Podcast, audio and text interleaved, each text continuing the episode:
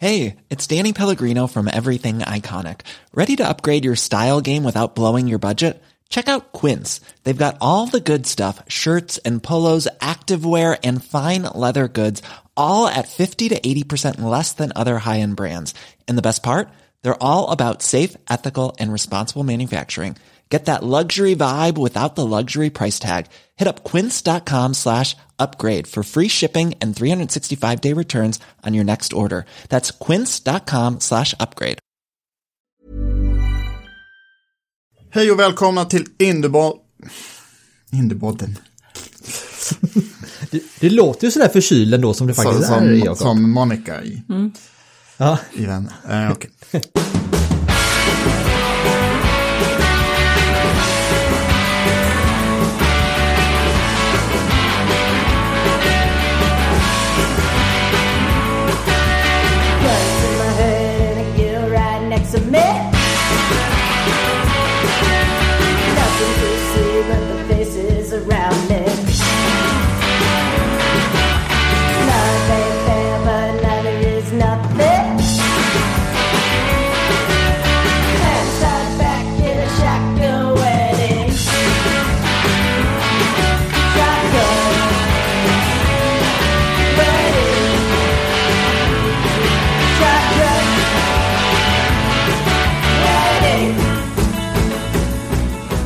Hej och välkomna till Indiepodden avsnitt 76 i ordningen. Vi ska snacka igenom dubbelhelgen på Texas Motor Speedway.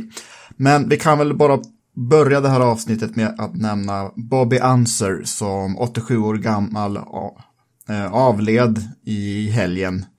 Eh, han avled tyst och stilla i sitt hem i eh, Albuquerque, New Mexico. Och Bobby Anser är ju den, den första i Anser-klanen som blev en riktigt framgångsrik Indycar-förare. Eh, Bobby Anser är Al Ansers eh, äldre bror och Al Anser Juniors farbror. Han debuterade på Indy 500 1963. Eh, han vann det loppet tre gånger. Han tror jag fortfarande den äldsta som vunnit det loppet. Han vann eh, 1981 och sedan la han helt sonika av för han var så nöjd med karriären då. Dessutom dubbel Indycar-mästare 1968 och 1974. Så han har varit en stor ikon inom Indycar-sporten. Eh, man hör bara goda ord om, om honom.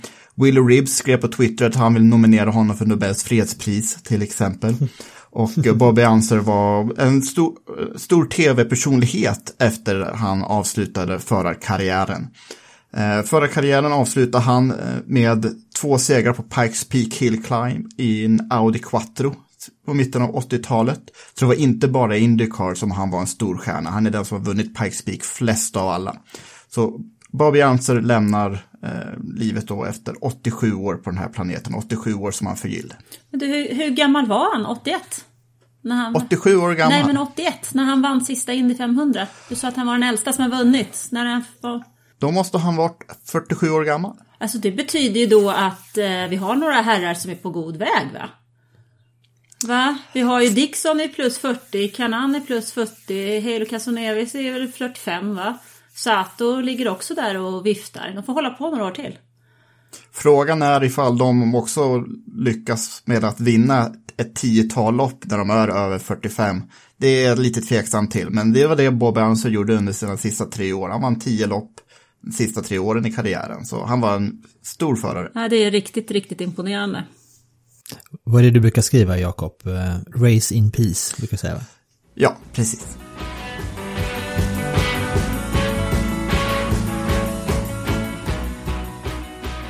Orkade ni vara uppe mitt i, miss i nassen och titta på de här två racen, Anna och Jakob? Ärligt talat, bara söndagsloppet. Jag eh, körde eh, helt enkelt, eh, ja, i efterhand såg jag de här racen. Det var lite mycket familj, barn och annat arbete som störde morgontimmarna. Ja, jag förstörde, jag offrade ju helgen. Jag, jag eh, var uppe mitt i natten, men jag var också uppe tidigt på morgonen. inte, inte natten till, ja, inte till söndagen i och för sig, där fick jag lite sovmorgon. Men eh, jag, jag är ju van att röra mig med lite sömn. Men det är väl bra att vissa av oss klarar det då. Jag har klivit över den pucken. Men problemet är att jag klarar inte av det heller, jag är helt förstörd men jag kör på ändå, jag vet inte vad det är för fel på mig. Men eh, ska vi, vad, vad tar vi med oss från de här två, två racen då? vi har, ju, vi har ju elefanten i rummet, det är ju svensk perspektivet på det här, men om man tar racen i det stora hela här nu, det, det vi pratade om inför racen var ju det här att det skulle bli ett så här single file-lopp helt enkelt för att de har ju lagt en annan typ av eh, vägbeläggning då på grund av, ja, av anledning av Nascar va.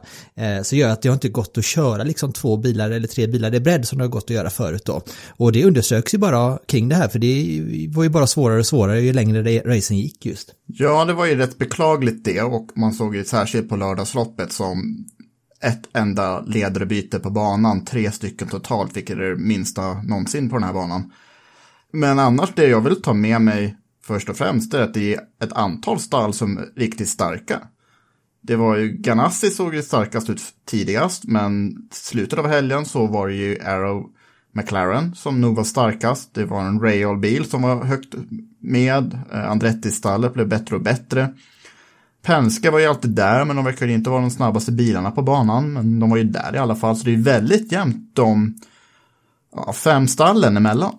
Men överlag tycker jag om man tittar på, vi har haft fyra race på tre olika typer av banor. Och vi har ju ett eh, jämnt mästerskap. Um, och det tycker jag man ska ta med sig från den här helgen också. Sen så är jag ju så himla lycklig så länge något av mina tips överhuvudtaget är i närheten av att slå in. Så att jag tycker att det är kul att vi har Dixon i topp. Det kommer ju inte att hålla. Ja, det, var, det, var, det, var en riktigt, det var en riktigt vågad högoddsare du klämde in där Anna. Så att, eh, all, all cred till dig. Ja, det kommer gå åt fadder som vanligt. Mm.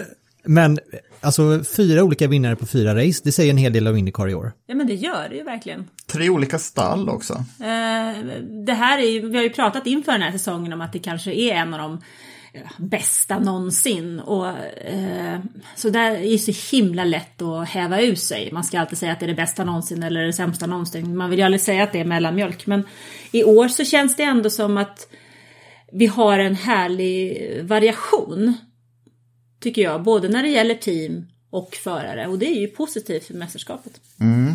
Det är också kul när man har två race på samma bana dagarna efter varandra och det inte slutar på exakt samma sätt. Utan man ändå känner efter race två att ja, men det här var ändå kul och det här var något nytt. Liksom. Man gick inte i repris. Men om vi börjar med kvalet eh, som skulle ägt rum då eh, natten till... Eh... Ja, lördagskvällen. natten till lördagskvällen. Och det bidde ju ingenting med det, så att då fick man starta enligt, ja på grund av regn då, så då fick man ju starta enligt mästerskapsställningen då, vilket gjorde att, kan man säga, Felix Rosenqvist och Marcus Erikssons chanser till att starta väldigt högt upp, vilket hade varit väldigt viktigt eh, just den här helgen visade det sig då, eh, försakades ju då. Det blev en del sura miner, för det var ett antal av förarna som ville att man åtminstone kunde köra kval till söndagsloppet eftersom söndagen var ju strålande fin dag men lördagen var jättemulen. Eh, det, det visar hur mycket Felix misstag på Barber har snöbollat sig.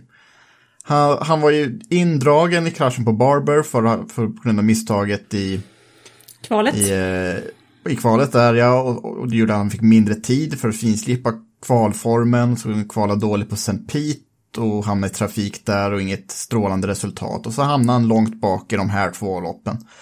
Det hade ju kunnat räddats med lite tur, men istället blev det ju en herrans massa otur för Felix eh, i, de, i depån här då. Så, men ändå, det är ett sånt litet misstag i början av året har snöbollat sig och det, straffar sig fortfarande. Det där är ju ganska symptomatiskt tycker jag för den typen av misstag ändå. Alltså kommer man, alltså båda svenska killarna snackade inför säsongen om hur viktig början var här med fyra race på tre veckor och att eh, man kunde verkligen ta ett bra kliv när man kommer in till month of May. Eh, men istället då för Felix del så har det blivit att den här oturen har, precis som du säger, snöbollat sig vidare och han kommer ju få jobba stenhårt alltså för att ta sig ur den svackan, för det blir ju inte lättare. Ser man till deras insatser den här helgen då, vi börjar med, med Felix, så i första racet så var han tillsammans med, ja, Pat O'Wards fart liksom som var, han var ju med där uppe hela tiden är ju bevisligen att McLaren är ju starka på, på ovaler och Felix, det som faktiskt gläder mig här, det är att den här oron som vi hade när han började köra Indycar huruvida han skulle kunna ta sig an ovalerna på ett bra sätt. Det var ju inga som helst spår av tveksamheter eller oro eller osäkerhet från hans sida utan jag följde ju hans radiotrafik under, under lördagsracet då. Och Eh, de coachade honom en hel del där i inledningen eh, med för att hitta, hitta rätt balans och så, men han jobbade sig in i det racet och var ju uppe på andra plats där eh, och tog också in på, på Scott Dixon då innan det så kallade ödesdigra tredje, sista depåstoppet där när han dels gjorde ett eget litet misstag då, han översköt lite platsen han skulle stanna på, där, där eh, förlorade han lite tid. Och sen då var det då Marcus eh, Teams fadäs då när de tappade hans däck då, så blev ju såklart då, det var ju Felix som bestod där.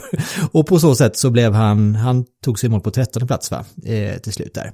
Eh, men överlag ändå ett bra race från Felix sida. Och det följde han ju upp sen med ett ännu ett starkt, en stark insats på på söndagen då, där han, det var då hans tur att tappa bak i hjulet då, mm. eh, vilket då inte kan kladda honom för, utan där var det teamets del. Eh, men jag vill ta med mig hans starka utveckling på valet från den här helgen. Jag med. Eh, väldigt snygga omkörningar och eh, iskall körning när det som mest behövdes.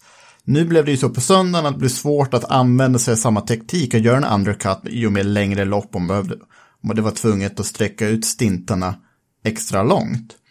Men de här, sådana här sorters omkörningar som Felix gjorde, särskilt på utsidan in i kurva 1, det var ju få andra som lyckades gör, göra sådana om och om igen som Felix gjorde.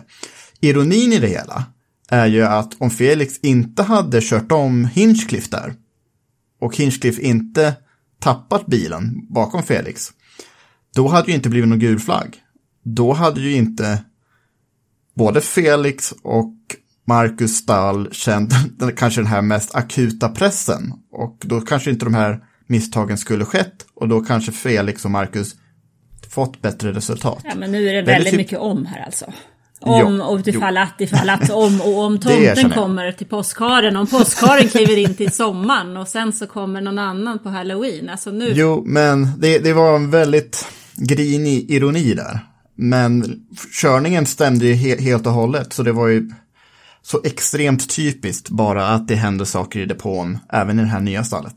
Ja, det är skittrist, för fart, farten finns ju verkligen där. Eh, och han gjorde det precis som du säger, Jakob, jätte, jättebra eh, fartmässigt. Men det är ju de andra bitarna som är så himla viktiga för att det ska stämma. För det är ju faktiskt, alltså, motorsport är ingen individuell idrott. Det är ett ett team som krävs. Och det krävs eh, ett team åt alla håll, liksom. både föraren mot teamet och teamet mot föraren. Det leder vi oss in på Marcus Eriksson kan jag tänka mig, Anna. Varför inte? Där har vi lite samma, samma tuffa historia, tycker jag då. Eh, tittar vi på hans eh, säsong hittills, så vad räknar vi till? Tre missar från teamet. Ja, Plus att ungefär 80% av alla depåstopp så är de ju eh, långsammare än, än typ alla andra. Mm.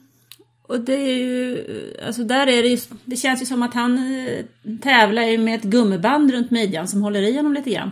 Och så får, mm. ja men så får det ju inte vara, han ska ju inte behöva jobba hårdare eh, för att liksom dra med sig sitt eget team. Eh, utan det måste ju finnas en balans där mellan vad han ger teamet och vad teamet ger honom. Eh, och där så är det så att det krävs, det krävs mer, för det är inte godkänt. Marcus är ju sannoliken inte nöjd efter den här inledningen. Det kan jag tänka mig. Han hade ju en annan, jag hörde den intervjun han gjorde efter, efter första racet då i helgen. Eh, just där han blev, eh, ja tappade eh, ett däck i depåerna då. Och han var ju väldigt, han lät väldigt deppig den här gången. Nästan, ja, misströstad, han nedstämd och vilket är man ju inte särskilt van vid att eh, se Marcus vara då. Eh, och frågan är, du, du Anna, du hade intervjuat Stefan Johansson för ett tag sedan här och pratade om Alan Prost. Ja, alltså jag, jag har ju själv aldrig suttit i en bil på den där nivån. Eh, så det ska jag inte ens försöka tala om att jag vet vad som gäller. Men däremot så har vi pratat med väldigt många förare eh, under årens lopp. Och en av dem är Stefan och då pratade vi, vi pratade om hans karriär eh, och jag frågade honom vad det var som han hade lärt sig mest av. Och då talade han om att det som han tyckte han hade lärt sig mest av det var av eh, Alain Prost. Han lärde sig mer av Alain Prost än han lärde sig under resten av sin karriär. Och framförallt så lärde han sig eh, hur du måste vara VD i ditt eget team. Du måste styra ditt team och se till att ta den platsen så att du har möjlighet att få ut max av var och en runt omkring. Och ett par år tidigare så gjorde jag faktiskt en intervju med just eh, Alain Prost eh, och då frågade jag honom vad hans styrkor var. Och då sa han också det, att en av hans stora styrkor, förutom att han var väldigt duktig på, tyckte han själv då, på att känna av bilen. Eh, han berättade om hur han kunde köra med eh, regndäck fram och inte bak, vilket man tydligen kunde på den tiden. Bland annat. Men eh, den andra eh, styrkan var just det att eh, ta hand om sitt team och styra sitt team. Eh, Så att det måste ju finnas någonting där i det sättet som Prost jobbade eftersom han själv pratar om det, eftersom Stefan pratar om det och Stefan också påpekade väldigt tydligt att det första som han säger till sina förare det är att du måste vara VD i ditt eget team. Och där har ju faktiskt Marcus väldigt mycket att jobba på för jag kan ju inte tänka mig att Scott Dixon inte är VD i sitt team. Marcus är ju duktig på, jag tror att, att vara, du, du nämnde det någon gång när vi pratade, han, han är en bra medlare och jag tror att han är en bra teambyggare och så här. Är, nu gäller det bara, det ska bli intressant att se hur han tar sig an detta och hur teamet tar sig an detta nu med att hur man ska lösa det här problemet. För det spelar ingen roll om de jagar tiondelar på, på träningar och krämar ut det sista i bilen i, i, ett, i ett kval liksom och man kommer upp där fast six. Men om ändå teamet i varenda depåstopp är en sekund långsammare än alla andra så, så är det ju som förgjort varenda gång. Det var ju samma sak under ja, söndagens race då när eh, Marcus eh, gick på en alternativ strategi tillsammans med Ryan Hunter Ray och Takuma Sato eh, för att på något sätt kunna vända det här då de låg, de låg lite längre bak i fältet och var tvungna att göra någonting liksom. Likväl då så går han in i depå först och kommer ut sist av de här mm tre. Är Så inte ens där liksom kan de lösa de det och det, frågan är om det handlar hur många personer det, det, det handlar om för att kunna lösa det här. För jag gissar att rent strategimässigt så har de ju gjort jättebra, förutom att de räknade fel på bränslemängden där, jag vet inte vad, vem, det, vem det faller på, men rent strategiskt när de tar dem in honom i depån och sådana saker, det har ju varit inte ett fel heller egentligen under hela säsongen. Så att det har ju, det har ju varit, det har ju varit de som hoppar in i depågatan som det är där någonstans det brister. Marcus är ju en sjukt schysst kille. Han är en jättetrevlig kille och han är ju en medlare av rang. Eh, men frågan är om man kanske inte skulle behöva vara något mer vd-mässigt här och tala om vem det faktiskt är som, som eh, bestämmer. Jag vet inte, men grejen är ju att för att han ska lyckas så måste teamet lyckas och de måste göra sitt jobb för att han ska lyckas. Och det krävs ju, han har ju oerhörda krav på sig själv, men han måste ju ha lika höga krav på de som jobbar åt honom. Och de måste ju också höja kraven på sig själva. Vad säger du Jakob, skulle du, kan inte du ringa någon på Ganassi och sätta ner foten? Eh, behöver några nummer först, men jag tänker på att Ganassi har ju alltid har, hållit ett ganska hårt skepp om eh, i sitt stall. Det, det är ju bara Scott Dixon som har haft en någorlunda längre närvaro där. I, I 20 år då i och för sig, men för, liksom för vem som helst annars, och även om det är Dan Weldon eller Durfan Kitty, om de varit där i tre år så har det varit lång, en, ett långt stint i det stallet. Det är ju många som har fått lämna efter bara ett, en eller två säsonger där. Så frågan är om det ens finns möjlighet för Marcus att göra det hos Ganassi. Men Scott måste ju uppenbarligen ha lyckats. För jag kan ju inte tänka mig att Stefan inte har sagt till honom att du, du ska inte vara VD, du ska inte vara VD i ditt, ditt team. Utan det är ju snarare tvärtom att Stefan har varit tydlig mot Scott och Scott har byggt upp det förtroendet. Så att han måste ju ha lyckats styra in det på sitt håll. Och då är frågan hur Marcus ska göra för att lyckas på samma sätt. För hans målsättning måste ju vara att kanske inte vara 20 år i det teamet, för då blir han väldigt gammal. Men eh, i alla fall en 5-10. Jag köper alla de argumenten som, som du lägger fram Anna och det, det som jag tycker ska bli spännande det ser just hur hur det kommer tas an här nu fram i de närmsta veckorna här nu. För nu är det två veckor kvar till Indy Grand Prix och sen har vi Indy 500. Alltså han kan ju inte vara nöjd. Alla vi som pratar med Mark. Nej men alltså. det, kan vi nog, det har vi nog Nej konstaterat men han kan ju inte vara nöjd. Men då måste han göra någonting. För det är hans prestation det handlar om så han måste göra någonting. Och frågan är ju hur han ska lösa det. Och kommunikation brukar ju vara det bästa sättet. För han måste ju göra någonting. För han kan ju inte bara sitta och vänta och gå in i två race helst. Nej, Indy 500 det är dubbla poäng. Nej, nej, nej. Vi låter dem tappa ett däck eller skruva lite fel. Jag tror, jag tror, jag tror på hot sådana här lägen. Eh, ja, det kan ju inte bli sämre heller. Så. Nej. Nej, jag tycker det är synd. För så, när vi pratar om Felix eh, insats här nu i helgen så var ju den väldigt stark rent på, på körmässigt, körmässigt. Och Marcus hade ju egentligen ja, lika, en lika strong insats. Han, hade ju, han satte väl snabbaste varvet på lördagen och sen på söndagen. Så första halvan av racet pratade jag om var, var väldigt starkt. Men sen så de gick bort sig lite där med, med eh, inställningarna på slutet, eller bilen kändes inte lika bra helt enkelt. under andra, andra halvan av racet. Det märktes ju också för att han, han tappade några positioner där innan han gjorde den här alternativa strategin. Då. Men över, överlag och även där en, en bra insats rent förarmässigt. Men oroväckande ändå att det är något helt annat det handlar om i det här fallet. Som tur är så har de ju bevisligen en av de snabbaste bilarna på griden då. Både Felix och Marcus har ju det och det är ju betryggande ändå inför inför Month of May. Mm, jo, faktiskt. Och eh, det finns ju, liksom, det är ju det som är, det är lite betryggande för bägge, att det, när de väl är ute på banan så klaffar det. Det är ju ändå mest saker utanför deras direkta kontroll som har orsakat de här lite sämre resultaten under säsongsinledningen. Men eh, ja, samma sak för Felix, depågrabbar kan ju knappast bli värre där när de också släpper iväg honom med en julmutter som inte vill stanna kvar. Så, ja, vi, vi har ju inte direkt insikt till vem som inte kontrollerat ljudmuttern, vem som håller i mutterpistolen i de här två stallen. Eh, så vi kan ju inte peka direkt finger eller så, utan eh, ja, det är... Men det är ju en stor, det är ändå som vi har varit inne på, en, en väldigt stort orosmoment egentligen. Eh, och frågan är hur lång tid det ska ta innan man får, får bukt på det. Och det, jag tycker vi, vi kanske ska gå vidare och snacka om resten mm. av helgen också och, och resultatet och sådär. Men vi har ju anledning att återkomma till detta nu under ett, ett antal veckor och se hur utvecklingen blir. Men eh, Ja, vi går ja. i alla fall in i den mest intensiva perioden på hela året när de har, när de har oändligt nästan tid att eh, träna depåstopp eh, under de här eh, träningsdagarna inför Indy Grand Prix och Indy 500. Så det går, det går ju att repa nu i alla fall. Kan vi dra, dra topp 5 i race 1 och race 2 från Texas avslutningsvis och säga någonting om, om eh, jag tycker vi kanske lyfta ett par, eh, par positiva insikter var kanske kring förare som överraskat också. Mm, eh, vi kan ju titta på resultatet i Genesis 300 då på eh, lördag, eh, lördag kvällen eller natten till söndag när Scott Dixon vann för eh, den andra nya Zeeländaren, nya Zeeländaren med namnet Scott, Scott McLaughlin. Eh, första ovalloppet eh, på riktigt alltså. Kommer tvåa, eh, bästa Penske då. Trea kom Patricio Ward, fyra Alex Palou, femma Graham Rahal, Joseph Newgarden, Jack Harvey, Alexander Rossi, Takuma Sato, Simon Pagenaud blev topp 10. Svenskarna hittade vi då på 13 Felix Rosenqvist, 19 för Marcus Eriksson. Alltså i första loppet så var det ju den här gulflaggen när Hinchcliffe kraschade som skakade om strategierna. Eh, Tyckte jag inte var tillförde något bättre för loppet. Men här såg man ju att Penske hade inte edgen.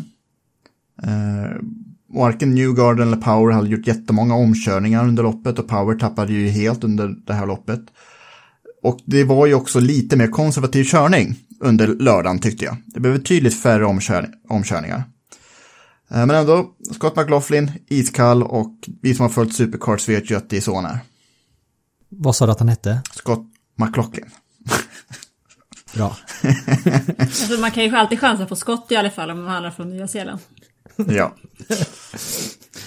Där, där, jag textade faktiskt lite med eh, Scotts eh, eh, crew chief där, eh, Mattias Jönsson, vår Indypodden bekanting. Och han sa ju det, han betonade ju det att det här var ju klart över förväntningarna för, för McLaughlin eh, den här på lördagen där då, för det var ju, alltså det är sällan som en strategi faller väl ut precis exakt som man hade planerat den. Men så var det faktiskt i, i Scotts fall den här gången.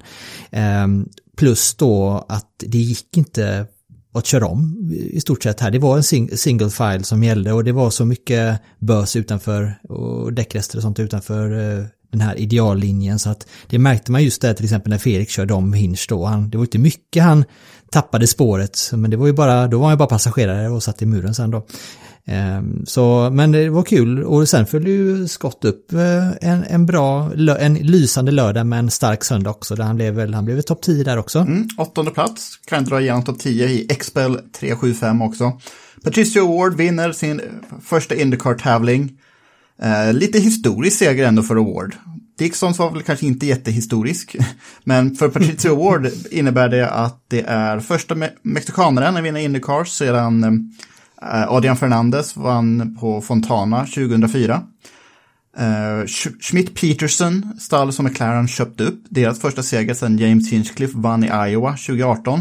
Och det är McLarens första Indycar-seger sedan Johnny Rutherford vann på Atlanta 1979. A long time coming för McLaren i Indycar. Uh, Justus Newgarden kom tvåa. Graham Rahal var väldigt racig och eh, jag trodde han skulle gå och vinna när han blåste förbi Dixon där eh, ett par gånger innan sista påstoppet. Dixon kom fyra. Colton Hurta studsade upp efter bromsproblem i första loppet. På en bana där man knappt använder bromsar, men ja, det är små marginaler. Eh, Simon Pagenaud sexa, Alex Palou sjua, Scott McLaughlin åtta, Rhinus VK nia, Ryan Hunter Ray tia och sen hade svenskarna Marcus tolva och Felix på 16 plats där. If you're looking for plump lips that last, you need to know about Juvederm lip fillers. With Juvederm Volbella XC and Juvederm Ultra XC, your lip look, whether it's subtle or bold, can last up to one full year with optimal treatment and no additional maintenance. Find a licensed specialist and see if it's right for you at juvederm.com today. That's J U V E D E R M.com. Add fullness to lips in adults over 21 with Juvederm Volbella XC or Juvederm Ultra XC. Do not use if you have severe allergies or a history of severe allergic reactions, or if you're allergic to lidocaine or the proteins used in Juvederm. Tell your doctor if you have a history of scarring or taking medicines that decrease the body's immune response or that can prolong bleeding. Common side effects include injection site redness, swelling, pain, tenderness, firmness, lumps, bumps, bruising, discoloration, or itching. As with all fillers, there's a rare risk of unintentional injection into a blood vessel, which can cause vision abnormalities, blindness, stroke, temporary scabs, or scarring. For full important safety information, visit juvederm.com. I'm Sandra, and I'm just the professional your small business was looking for. But you didn't hire me because you didn't use LinkedIn jobs. LinkedIn has professionals you can't find anywhere else, including those who aren't actively looking for a new job but might be open to the perfect role, like me. In a given month, over 70% of LinkedIn users don't visit other leading job sites. So if you're not looking on LinkedIn, you'll miss out on great candidates like Sandra. Start hiring professionals like a professional. Post your free job on linkedin.com/people slash people today. Oh, finally, man! Oh, that was uh, that was a long race, but man, we had so much place in this. Our McLaren SP number five. I gotta thank our electronics, Views, Team Chevy, uh, Mission Foods. Man, everybody in this team has been doing such a good job, and uh, we bounced back from last weekend. Uh, we got a podium yesterday. We had pace. And we got the job done today, man. I couldn't be happier for for another group of guys. Fantastiskt kul tycker jag att se Pato Ward som, som segrare den här gången. Det var, det, han förtjänar det verkligen. Och vi har ju pratat lite om att det är lite rock'n'roll när han, han kör och, och sådär. Men maken till bilkontrollen då, för det var, han balanserade verkligen på gränsen på söndagens race. Där han dels var han väldigt aggressiv och verkligen försökte köra om när tillfället gavs då. Och han gav sig inte heller utan försökte gång på gång på gång. Jag tänkte att det här kommer nog inte att hålla, han kommer ju smälla snart. Men det var ett antal tillfällen när han var farligt på gränsen och han liksom höll på att tappa bilen men det, han liksom kunde förutse det och gjorde de här pareringarna och höll alltså hela vägen in. Och det som imponerade mig mest kan man säga på slutet var ju att Joseph Newgarden hängde ju inte med i Awards tempo de sista biten för jag tänkte att nu, eh, nu skruvar de snart på fullt med bränsleblandningen där för Newgarden och så tar han i fatt. Men eh, nej, det kom ingen mot, motprestation där utan eh, han fick ju deflera i mål där Pato. Det var imponerande och det säger en hel del av potentialen i McLaren och även potentialen för Felix här nu när vi går in i närmast Indy 500. Ja, Felix körde nog om fler bilar ändå. Men Pat Ward hade ju den här fantastiska fighten med Will Power i början av loppet där Power inte heller ville ge sig trots att han är typ dubbelt så gammal. Har det någonting Eh, med men saken det- att göra? Ja, Som man är gammal så vill man inte ge sig. Eller vill man ge sig? kanske inte ta så stora risker där. Ehm, men ehm, ja, Power visste, vet väl om, visste väl om riskerna om att gå lite högre upp i den kurvan, vilket han gjorde senare i loppet. Och förlorade 10 sekunder på att han tog ett bredare spår än en gång. Och det visar ju problemet med just den här banan då. Det är inte bara det som eh, Mattias då sa, eh, att det är däcksrester, utan det är ju det här trackbite som de har använt för att göra Nascar-loppen mer raciga. Det fungerar ju inte för Indycar. Det är någonting som med däcken då som gör att det, det matchar inte. Ägaren av Texas Motor Speedway vet om att det är ett problem, men Nascar drar in mycket mer pengar så de kommer fortsätta använda det här trackbite. Och de kommer inte heller asfaltera om banan någonting. Ehm, ja, det, det finns inte i planerna heller. Så att eh, det är bara take it or leave it när det gäller Indycar och eh, Texas Motor Speedway då. Och, eh, och, alltså det finns ju potential för bra racing på den här banan. Men så här illa borde, borde det inte vara. Men det har du ju helt, det har du helt rätt i. Eh, samtidigt så är det ju så att det är ju Nascar som är den stora racingserien och Indycar är ju liksom inte ens lillebrorsa, det är ju ännu lite mindre. Så att det är inte så konstigt att eh, man inte tar så jättestor hänsyn till Indycar i det här läget. Och jag tycker också den här typen av bana som Texas Motor Speedway är, så är det grejen med den, det är att den, den är ju fruktansvärt snabb då, så den är ju spektakulär i sig så. Men det är just den här typen av bana måste bjuda in till omkörningar och tar man då bort det ur ekvationen så går man ifrån det race som typ byter ledare flest gånger i genomsnitt eh, under ett race till, ja, när det inte händer någonting egentligen den här biten. Sen fanns det ju några spektakulära omkörningar som kör, var då, men det skedde ju i stort sett på samma ställe varenda gång. Problematiken är det hela att, är ju att Nascar kommer ju inte att ändra sig. Det här är en bra grej för Nascar, Nascar är störst. Och då är ju frågan, då får Indycar bestämma sig, ska vi köra efter det som, som eh, gäller här? Eller ska vi byta bana? Det är de två alternativen de har. Ja. Bästa som kunde hända det vore ju att helt plötsligt så... Flytta Nascar på sig.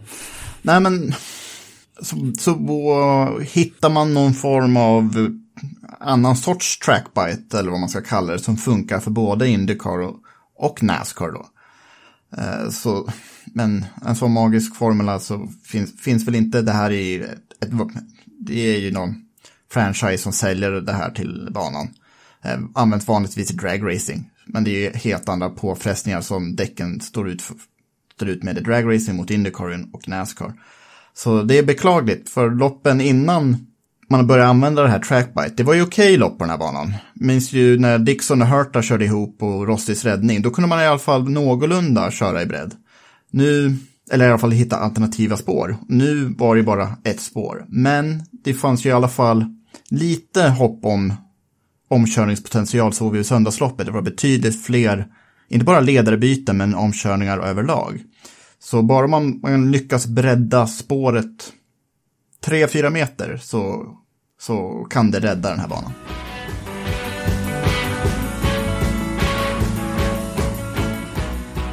Något annat som har blivit ett problem i Indycar på senare år det är att det händer ofta startkrascher.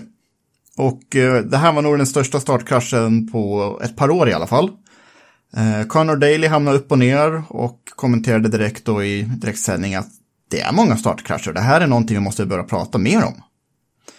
Eh, jag har tittat på det här och senaste fyra säsongerna så har det varit åtminstone två större masskarambolage Indycar per säsong då.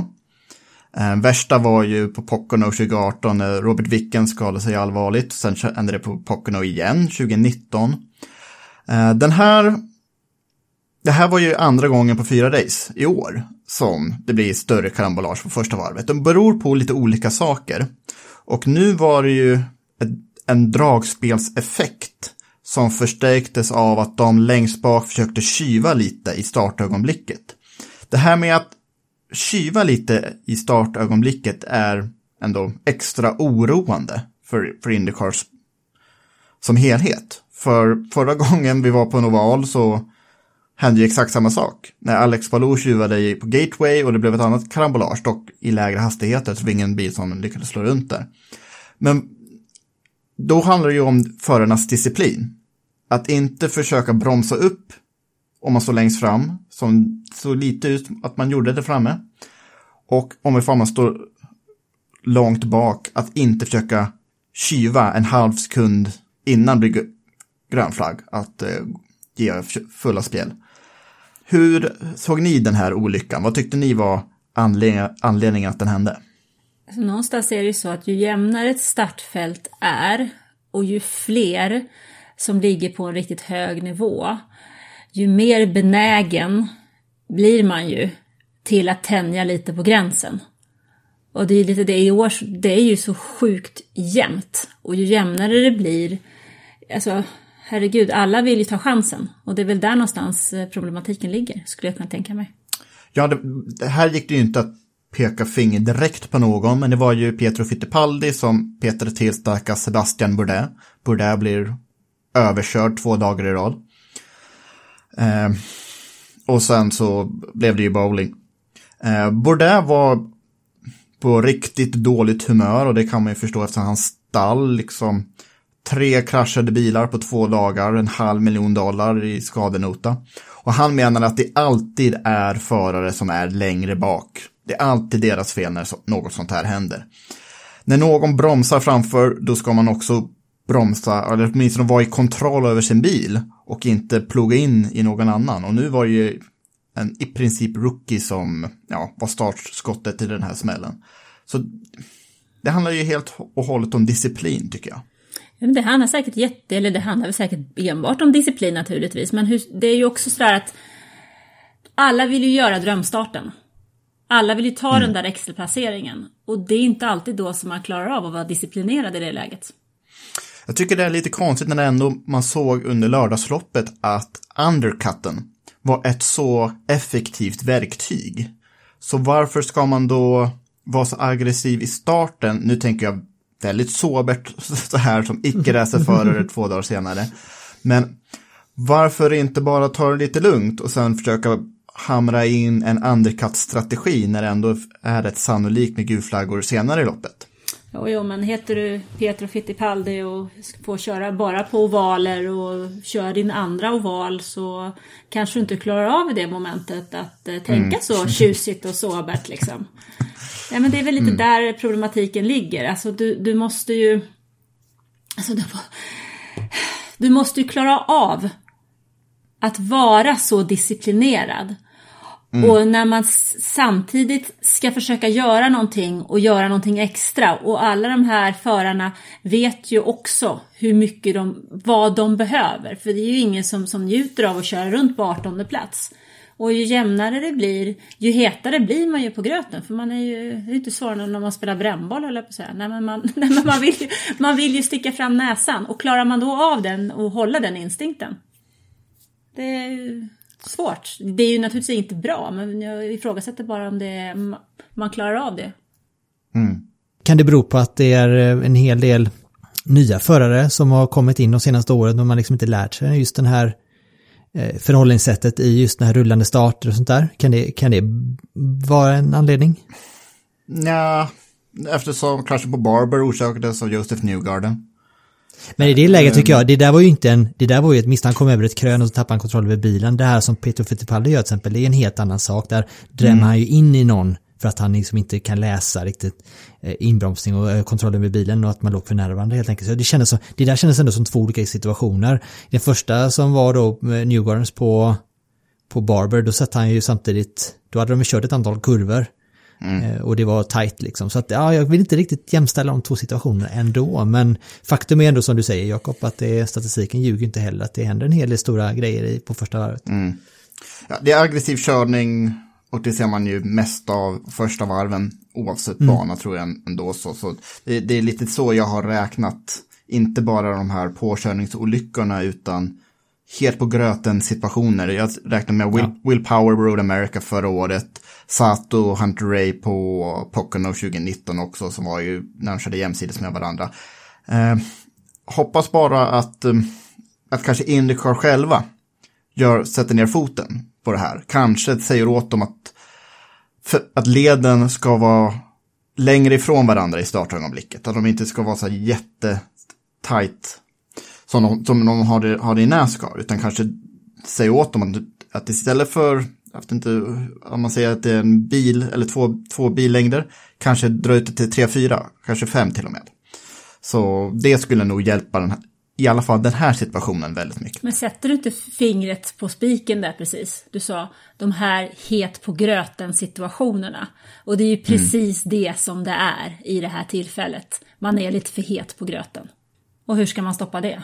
Ja, möjligen då genom att ha längre avstånd. Men annars så är, jag menar herregud, de är racers hela gänget. Exakt. Hur ser totalställningen ut nu efter fyra race? Hör och häpna, Scott Dixon leder. Och fan. Bara en seger än så länge eh, hittills i år efter de fyra första loppen. Eh, men Dixon leder då med 153 poäng, Pat Award 2 131. Sen Palou tappade den här helgen trots fina insatser från första till tredje. Han ligger på 127 poäng. Josef Newgarden 4, 116. Graham Rahal smyget upp. Han gjorde en fin här. här. Han har 107 poäng. Simon Pagenaud, verkligen en han har egentligen inte varit någonstans, men han har fortsatt tagit poäng, 102. Colton Hurta som två bra lopp, två brutna lopp, 100 poäng. Will Power, Scott McLaughlin, 99. Jack Harvey hade också en stark helg här, men kullagerproblem i bakvagnen på söndagen hämmade hans poängskörd. Han har 90 poäng. Marcus tappade mycket här, den här helgen. Han låg väl 17, vad var det, 17 poäng efter ledningen eller något sånt. Väldigt Det stämmer. innan. Han tappar ju då ner till trettonde plats. Då har han ja, nästan 80 poäng upp till ledningen helt plötsligt. Och Felix bara 16 i totalen. Men ja, där nere har vi också Sebastian Mordell, Alexander Rossi, Takuma Sato, James Hinchcliffe. Eh, ja. Det är ett getingbo fortfarande. Ryan Hunter Ray har vi också. Ja, ett getingbo fortfarande runt 15 plats. Så det finns mycket poäng att ta nu i en Month of May. Särskilt när det blir dubbelpoäng på Indy 500 om några veckor.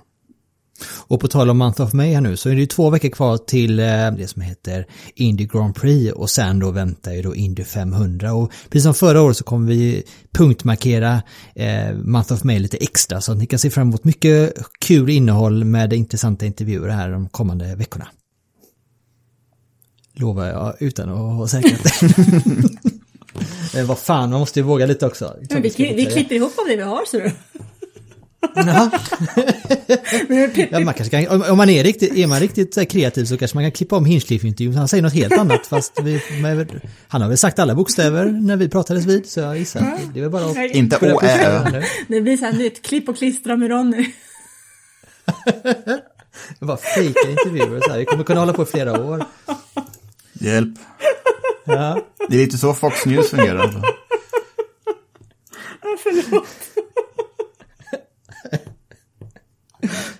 Så här, låter inte Jens Hinchcliffe lite som Marcus Eriksson? Bara, ja men det fattades några bokstäver.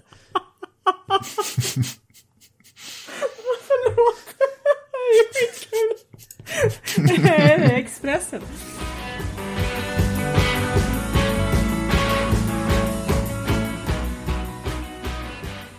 Du och jag har ju en sak gemensamt. Vi, vi, vi är ju båda stora fan av eh, Stefan Johansson och då pratar vi inte bara om hans, racer, eh, hans förmåga att köra racerbil. Nej, precis. Utan även hans eh, konstnärskap. Han är ju numera konstnär, eh, Stefan.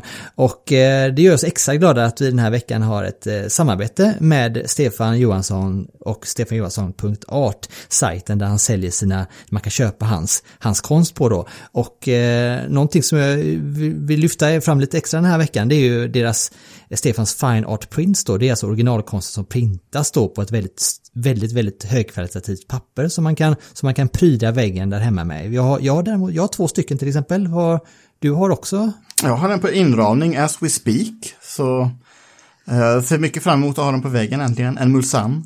Mulsanne och jag har en som heter Tosa då och en som heter Lesmo 2 så de är liksom döpta efter kända kurvor ifrån racingvärlden då. Så Mitt fall raksträcka. En raksträcka, ja. ja. Eh, Det är bra fartkänsla i det i alla fall, det är sådana abstrakta mm. konstverk. Och en hel del eh,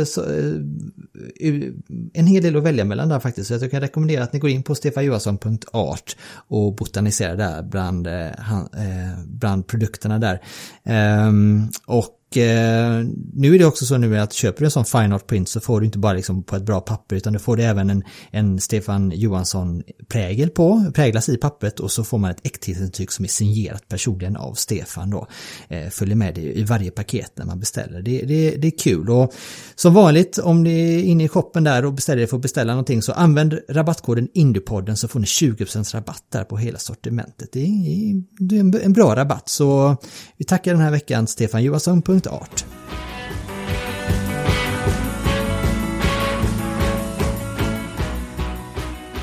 Jakob, det någonting som var länge sedan, det var faktiskt ett nyhetssvep, men nu har det ju hänt lite grejer på nyhetsfronten. Ja, i alla möjliga hörn av Indycar-sfären. Vi kan väl börja med bara att eh, Andretti Autosport ställer upp med sex bilar till Indy 500. Eh, den femte har vi vetat sedan urminnes tider att den, det är ju Marco Andretti som kör den. Men den sjätte, det blev klart eh, några timmar innan inspelning här. Stefan Wilson, Justin Wilsons lillebror, ska köra den sjätte Andretti-bilen och eh, det innebär att det är just nu 35 bilar anmälda. Så det kommer bli bumping på Bump Day i år. Ja, det, det är nästan hör till tycker jag. Det, det är lite extra, lite, ger lite extra krydda. Att det bara får vara 33 bilar och det är många, många som, som slåss om de platserna. Vad har vi på Stefan Wilson? För Anna gjorde ju också lite uppmärksam på här på att eh, det är, han är ju döpt efter Stefan Johansson. Ja, Stefan Johansson var ju tydligen nära med Wilson-familjen. Så de döpte ju Stefan till, ja, efter Stefan. Och eh, Justin Wilson då, som då tragiskt avled på Pocono för sex år sedan nu, han körde ju för Andretti då och var ju med och hjälpte Andretti ur en rejäl svacka som de hade säsongen 2015. Och eh, Justin var ju någon som var väldigt, väldigt populär. Han kallades sen för The Gentle Giant och Badass Wilson var ett par av hans eh, smeknamn. Han körde ju Formel 1 ett par år och var ju en decimeter minst längre än alla andra. Jag tror han var 1,90 lång. Och nu har Stefan Wilson hoppat in i Indycar lite då och då. Jag tror det här blir hans tredje Indy 500 de senaste tio åren. Och eh, han, han saknar inte kapacitet. Han ledde ju senast han körde för tre år sedan. Eh, så det ska bli intressant att se om han har blivit än bättre än när han ledde på varv 190 2018 då. Så har vi andra lite Indycar-relaterade nyheter. Eh, Robert Wicken som eh, skadade sig på, i en av de här masskrascherna på Pocono 2018. Han verkar göra sig mer och mer redo för att återvända till någon form av racerbil. Han har ju fortfarande stora problem med ryggen, kan inte gå ordentligt efter den där olyckan. Men i, dagarna nu så testar han eh, Brian Hurtas TCR-bil. Brian Hurta driver ju stall i amerikanska TCR-serien som ser väldigt annorlunda ut än de europeiska eftersom, eftersom de kör långlopp där i USA. Och Robert Wickens provar på en sån. Så eh, förhoppningsvis så går de här testerna bra och han kanske får tävla lite på allvar för första gången då på tre år. Eh, jag hoppas verkligen att Wickens återvänder till någon form av racing snart. Och touring car racing är ju någonting han kan efter sina år i DTM.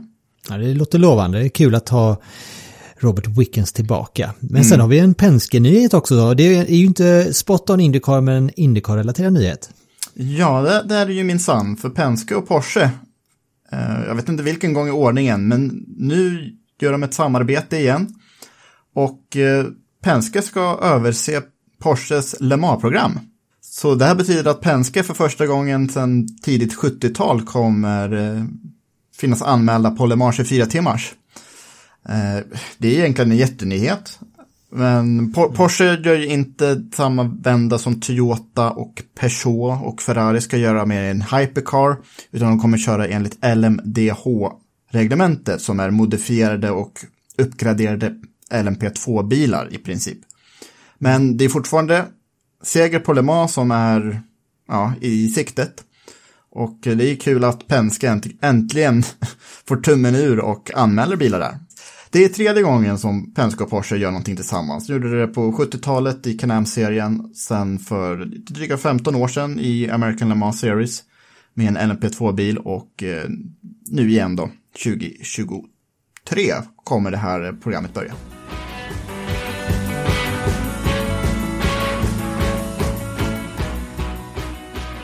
Ja, det var väl allt vi hade för den här veckan. Den här veckan blir det bara ett, ett avsnitt. Det var ju dåligt av oss. Men vi kanske måste få andas ut lite också. Ja, det är för få Indycar-lopp på kalendern. Exakt. Men vi säger tack till våra samarbetspartners Automotorsport och tickerracingshop.com. Glöm inte att ni alltid har 20% rabatt i webbshoppen på stefanjohansson.art när ni anger rabattkoden Indiepodden. Eh, och passa på att gå in som sagt och kolla på Stefans Fine Art Prints där med snygg prägling och så äkthetsintyg signerat av Stefan själv då. Det kan ni beställa hem här så ni har det lagom till att kunna titta på inför nästa, inför nästa race. Mm. Eh, tack Anna och Jakob, är det något annat vi har missat? Vi kan väl bara nämna en kul svensk notis i alla fall. Ja! Missa Yes. för jösse namn inte det Ronny. Oliver Solberg får ju faktiskt köra VRC igen. Eh, och det blir i Italien.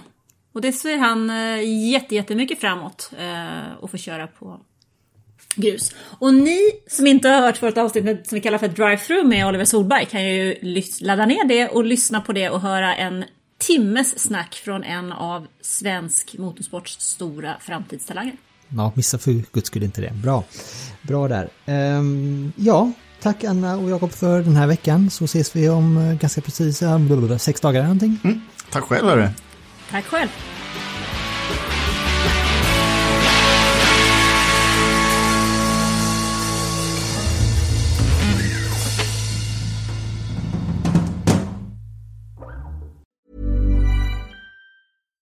When you make decisions for your company, you look for the no-brainers. And if you have a lot of mailing to do, stamps.com is the ultimate no-brainer. It streamlines your processes to make your business more efficient, which makes you less busy. Mail checks, invoices, legal documents, and everything you need to keep your business running with stamps.com. Seamlessly connect with every major marketplace and shopping cart. Schedule package pickups and see your cheapest and fastest shipping options from different carriers with rates up to 89% off USPS and UPS rates. And with the stamps.com mobile app, you can take care of mailing and shipping wherever you are. Make the same no-brainer decision as over 1 million other businesses with stamps.com. Sign up with code program for a 4-week trial plus free postage and a free digital scale. No long-term commitments or contracts. That's stamps.com. Code program.